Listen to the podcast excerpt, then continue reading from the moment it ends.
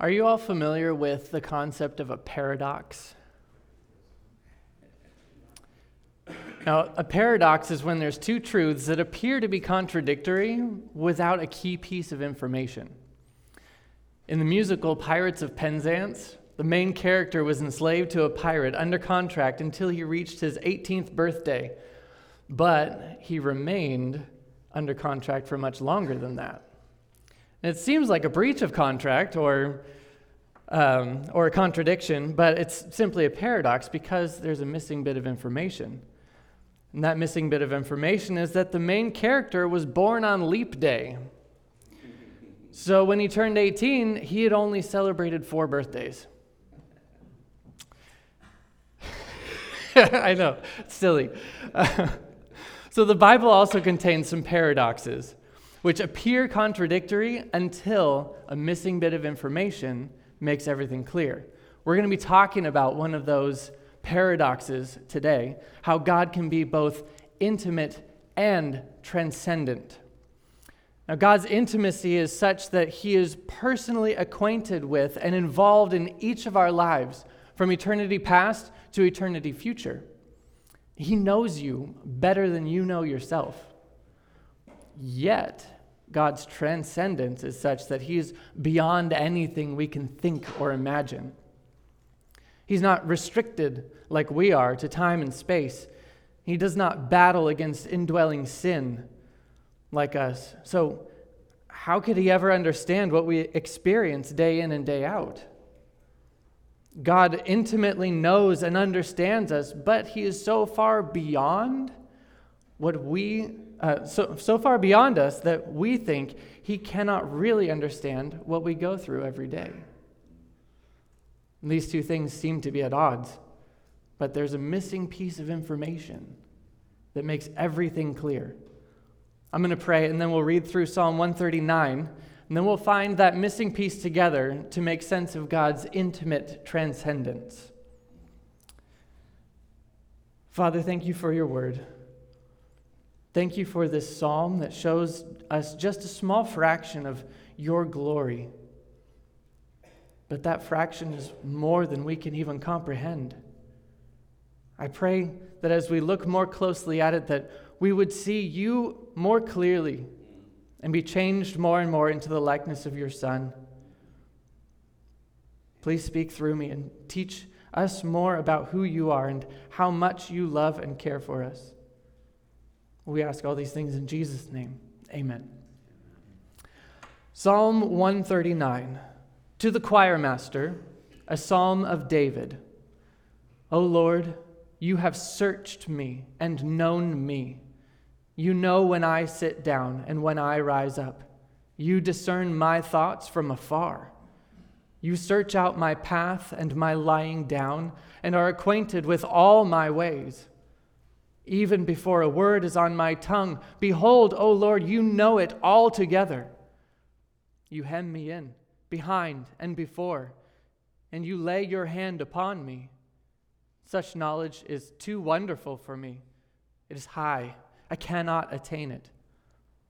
Where shall I go from your spirit? Or where shall I flee from your presence? If I ascend to heaven, you are there. If I make my bed in Sheol, you are there. If I take the wings of the morning and dwell in the uttermost parts of the sea, even there your hand shall lead me, and your right hand shall hold me. If I say, Surely the darkness shall cover me, and the light about me be night, even the darkness is not dark to you. The night is bright as the day, for darkness is as light with you. For you formed my inward parts, you knitted me together in my mother's womb. I praise you, for I am fearfully and wonderfully made. Wonderful are your works. My soul knows it very well. My frame was not hidden from you when I was being made in secret, intricately woven in the depths of the earth. Your eyes saw my unformed substance. In your book were written, every one of them, the days that were formed for me, when as yet there was none of them. How precious to me are your thoughts, O God! How vast is the sum of them! If I would count them, they're more than the sand. I awake, and I am still with you. Oh, that you would slay the wicked, O God. O men of blood, depart from me. They speak against you with malicious intent. Your enemies take your name in vain. Do I not hate those who hate you, O Lord? And do I not loathe those who rise up against you? I hate them with complete hatred. Count, I count them my enemies. Search me, O God, and know my heart. Try me and know my thoughts, and see if there be any grievous way in me, and lead me in the way everlasting. This psalm begins with three larger sections that each highlight a different attribute of God in personal relation to the psalmist, David. Then it concludes with three smaller sections that each highlight a different area of David's life in which he responds in light of God's character. David expressed his personal relationship with God as a means for others to identify with him. So when he says, O Lord, you have searched me and known me, we can say the same thing. And remember, with each of the Psalms, we must ask, how does this depict Jesus Christ? And what emotions is this intended to evoke? In Psalm 139, Jesus is depicted as the omniscient, omnipresent, and sovereign Lord whom David is addressing. And the emotions it evokes are awe, comfort, loyalty, and humility. So, the first larger section is about God's knowledge of me in verses 1 through 6. O Lord, you have searched me and known me. You know when I sit down, when I rise up. You discern my thoughts from afar. You search out my path and my lying down, and are acquainted with all my ways. Even before a word is on my tongue, behold, O Lord, you know it altogether. You hem me in behind and before, and lay your hand upon me. Such knowledge is too wonderful for me. It is high, I cannot attain it. Here we see the main verbs to know, to search, to be acquainted. God is the subject, the one knowing, searching, and becoming acquainted. I am the direct object, the one being known, being searched, and with whom God is acquainted.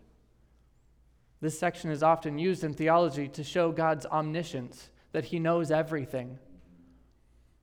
It's one thing to say God knows everything, it's an entirely more personal thing to say, God knows everything about me. He knows when I sit down, He knows when I get up, He knows my thoughts even before I think them. He knows my schedule when I have meetings, when I have rest days. He knows my ambitions, my desires in life. He knows every word that comes out of my mouth even before I speak. David says in verse 6 that this knowledge is too high for him, it's unattainable. There are things that God is able to know that we're unable to know because we're not infinite like He is. God knows the end from the beginning. I struggle to remember what I have planned for the day as I eat my cereal in the morning. God knows exactly when and how to act to bring about the salvation of his people from sin and death. I struggle to know when and how to pay my taxes. God knows every intricate detail of my life. I struggle to know what my wife's favorite flower is. I'm pretty sure it's whatever flower I buy for her. But how is it that God can be intimately acquainted with all my ways when so much of my life is struggling and fighting against temptation to sin? He knows about those temptations, but does he really understand what it's like to be tempted? Yes, he does. We read about it earlier in Hebrews 2:18. Jesus suffered and was tempted to sin just like we are. So he's able to help us as we are tempted. He's our great high priest who has experienced our weaknesses in order to be the mediator between us and the Father. Jesus is the missing piece that links God's intimacy with his transcendence. God's knowledge is too high for us, it's unattainable, it's transcendent, but his knowledge is intimate. He knows everything about me. He's even acquainted with my weaknesses and temptations as Christ was made weak as a man and experienced temptations just like me. Now, attempting to think about all that God knows about me is humbling, leaves me awestruck because I think I know myself pretty well. But there are whole volumes about me that God knows, that only God knows. So, in the first section, we looked at God's intimate transcendence regarding his knowledge of me. He knows everything about me, even more than I can ever hope to know. Now, this next section, verses 7 through 12, is about God's presence with me his intimate transcendence regarding his presence in every place in my life. Where shall I go from your spirit? Or where shall I flee from your presence? If I ascend to heaven, you are there. If I make my bed in Sheol, you are there. If I take the wings of the morning and dwell in the uttermost parts of the sea, even there your hand shall lead me, and your right hand shall hold me. If I say, Surely the darkness shall cover me, and the light about me be night, even the darkness is not dark to you. The night is bright as the day, for darkness is as light with you. So here the main verbs are to go, to flee, and to dwell. In this section, I am the subject, doing the going, the fleeing, and the dwelling. The direct object is the Lord who I may attempt to go away from, flee from, or dwell apart from. The point is that God is everywhere. We cannot escape him, and nothing can be hidden from him. We often try to run away from our problems. Things go sideways, and it triggers a fight or flight response. Well, God is not a problem in the life of the believer, He is certainly a problem in the life of the unbeliever. People do not want to be held accountable to God for the things they do, so they run from Him, pretend He doesn't exist. Sometimes, even believers can run from God when their lives become difficult and God doesn't seem to be the way they want Him to be. This reminds me of how Jonah thought he could outrun God by hopping on a boat headed in the opposite direction from where God had told him to go. That didn't work out so well for Jonah because you can't outrun God. You can outrun other people, sure, but not God because He's everywhere. He's in the most glorious places, like heaven. He's in the most wretched places, like hell. He is in the farthest reaches of the globe where no one has ever set foot, like the Mariana Trench in the bottom of the Pacific Ocean. And He is right beside you, guiding your every step and keeping you steady in the storm of life. Sometimes God's guidance looks and feels pleasant as our desires align with His, but other times it may look and feel unpleasant, like when God sent a storm after Jonah and had a giant fish swallow him. God has a job for all of us in life. And He is always there making sure that we do the job through encouragement and providence or through corrective action. Perhaps instead of running from God, we may think, I'll just do what God wants in the light of day, but under the cover of night, I'll do what I want and get away with it. God is not only present in the daylight, he is also just as present in the dark of night. He knows everything that happens when we think nobody is looking because the darkness is as light as day to him. Now, this is sobering, but it can also be comforting, especially when our hearts deceive us and lead us into temptation. When we are most tempted to sin, God is right there beside us giving us a way of escape, as 1 Corinthians 10:13 says. And he does not leave our side even if we fall to temptation and sin against him. Jesus is right there saying, I paid for that.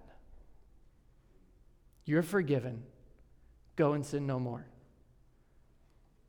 He's our advocate before the Father. And in the midst of our sin, he pleads our case, claiming our punishment in his death on the cross.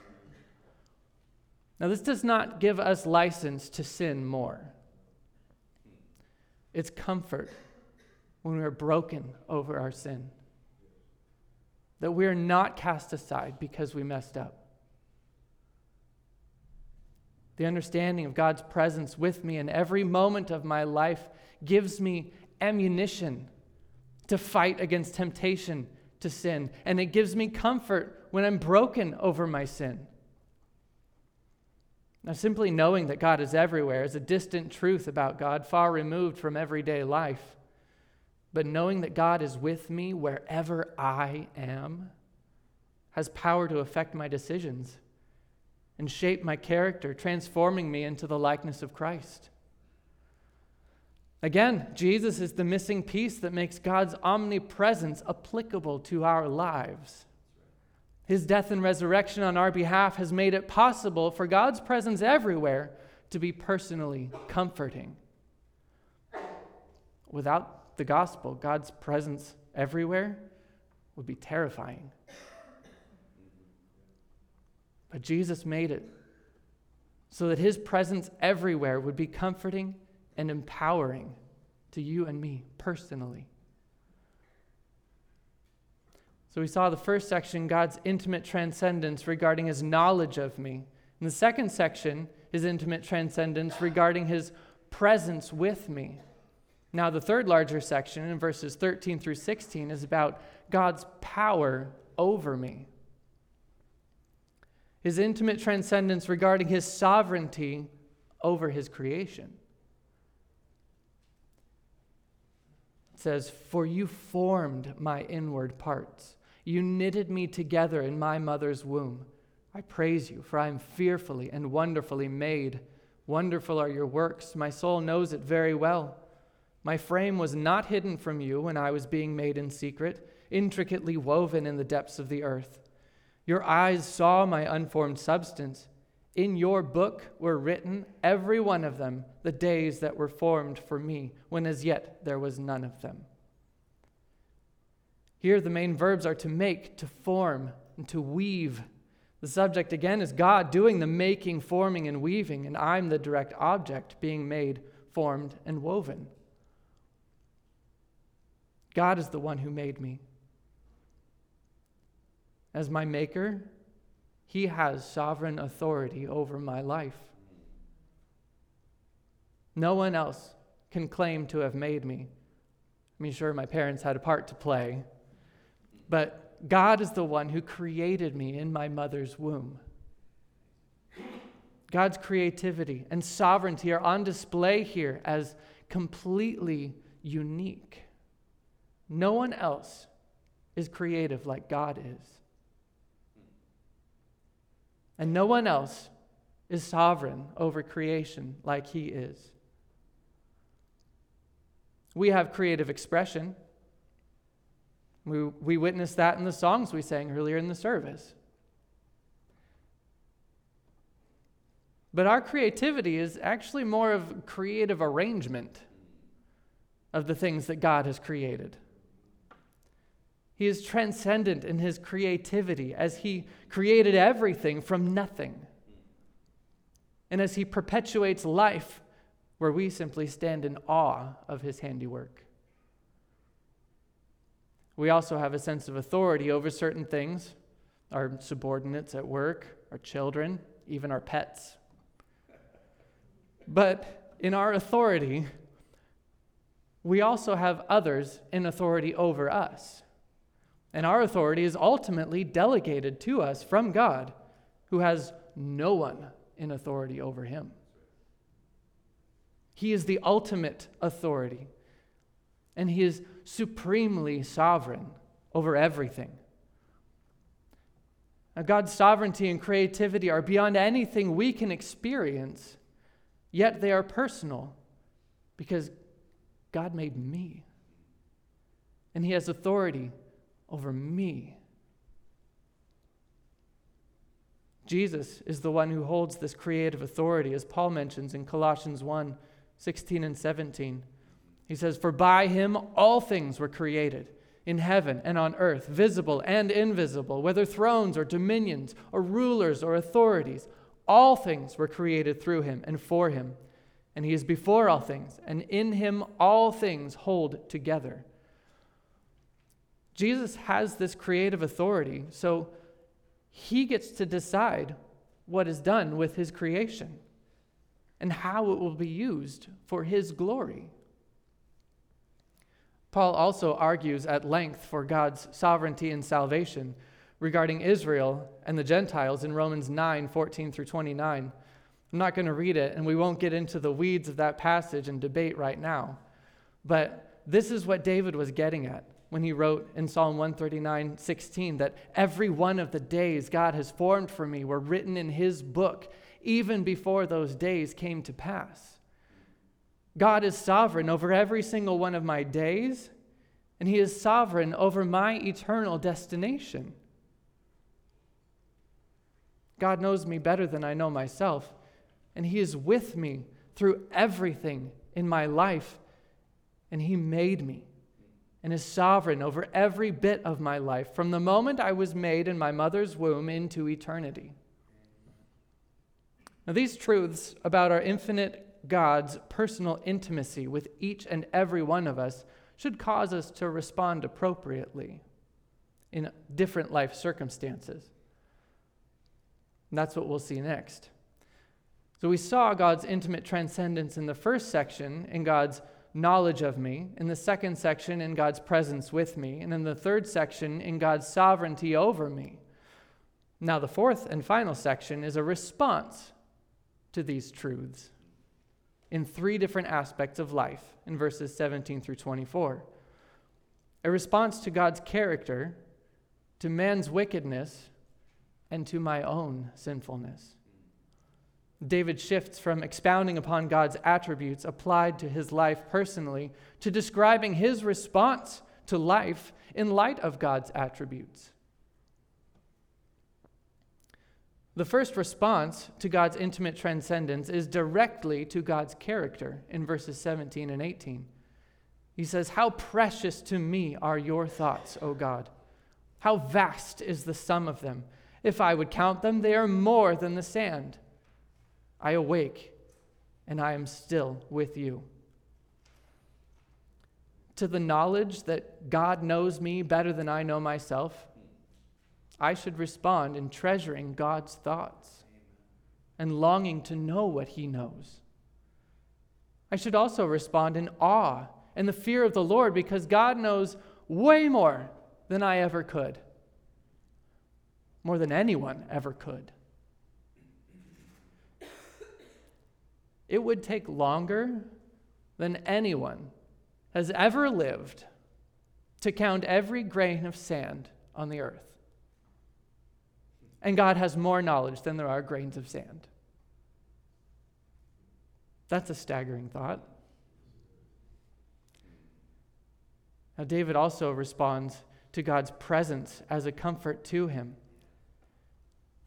Every day I wake up and I realize that God has been with me throughout the night. And He will continue to be with me throughout every night and day.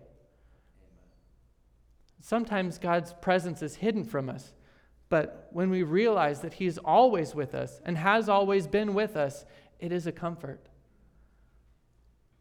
This reminds me of the famous story, Footprints. The gist of the story is a man walking along a beach looks back and sees two sets of footprints, one belonging to him and another to God, walking beside him through life. But he notices that through the rough terrain, there was only one set of footprints, and he questions God, assuming that God had abandoned him during those difficult times. God responds by saying that it was in those difficult times that he carried the man. understanding God's omniscience, omnipresence, and sovereignty, I should respond in loving obedience to His sovereign will over my life, being comforted that He understands my struggles and He is with me even when I can't see Him.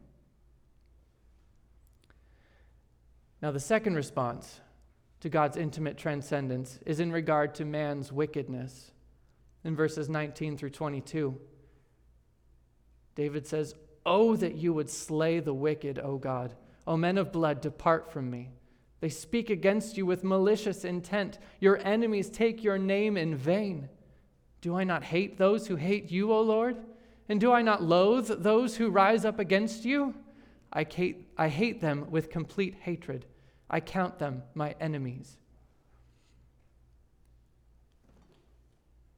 Now, God, being all knowing, all present, and having all authority, yet knowing me and being present with me and guiding my steps in life, should produce loving obedience in anyone, in everyone.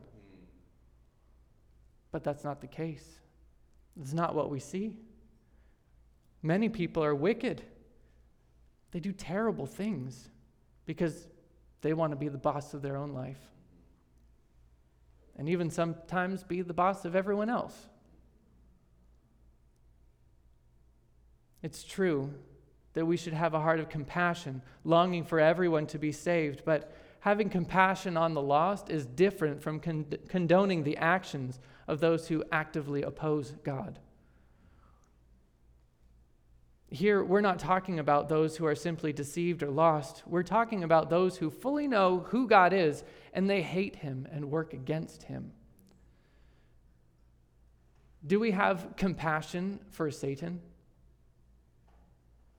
No, absolutely not. Satan is wicked and deceitful and opposes God at every turn. And we would do well to hate him with complete hatred as our own enemy. Satan can never be saved. And there are even some people who will never be saved. Do we know who those people are? No. We don't know who those people are. We don't know who will be saved and who will not be saved. So, what do we do with that? Well, we tell everyone the gospel. And those who reject it and seek to destroy God, we leave to their own self condemnation. But notice that David does not seek justice on his own. He left the judgment of the wicked up to God. He says, Oh, that you would slay the wicked. And remember, this fourth section is about our response to God's intimate transcendence, and our response is emotional, not physical. We do not take action against the wicked, we pray for them and pray that God would act justly. We align ourselves clearly on God's side, and we agree with Him about the wickedness of the deeds done by the wicked. Now, the third and final response to God's intimate transcendence is toward my own sinfulness in verses 23 and 24. Search me, O God, and know my heart. Try me and know my thoughts, and see if there be any grievous way in me, and lead me in the way everlasting. Now, typically, these verses are tied to the previous small section as a sort of self justification for hatred. As if David has just admitted his hatred and he is now asking God to judge whether, he is, uh, whether it is righteous hatred or not. But I think this view undermines the previous section a little bit. It would be like saying, I hate what God hates. I'm on God's side. God should act justly toward the wicked. But God, please make sure that I'm not being sinful in my alignment with you kind of doesn't fit.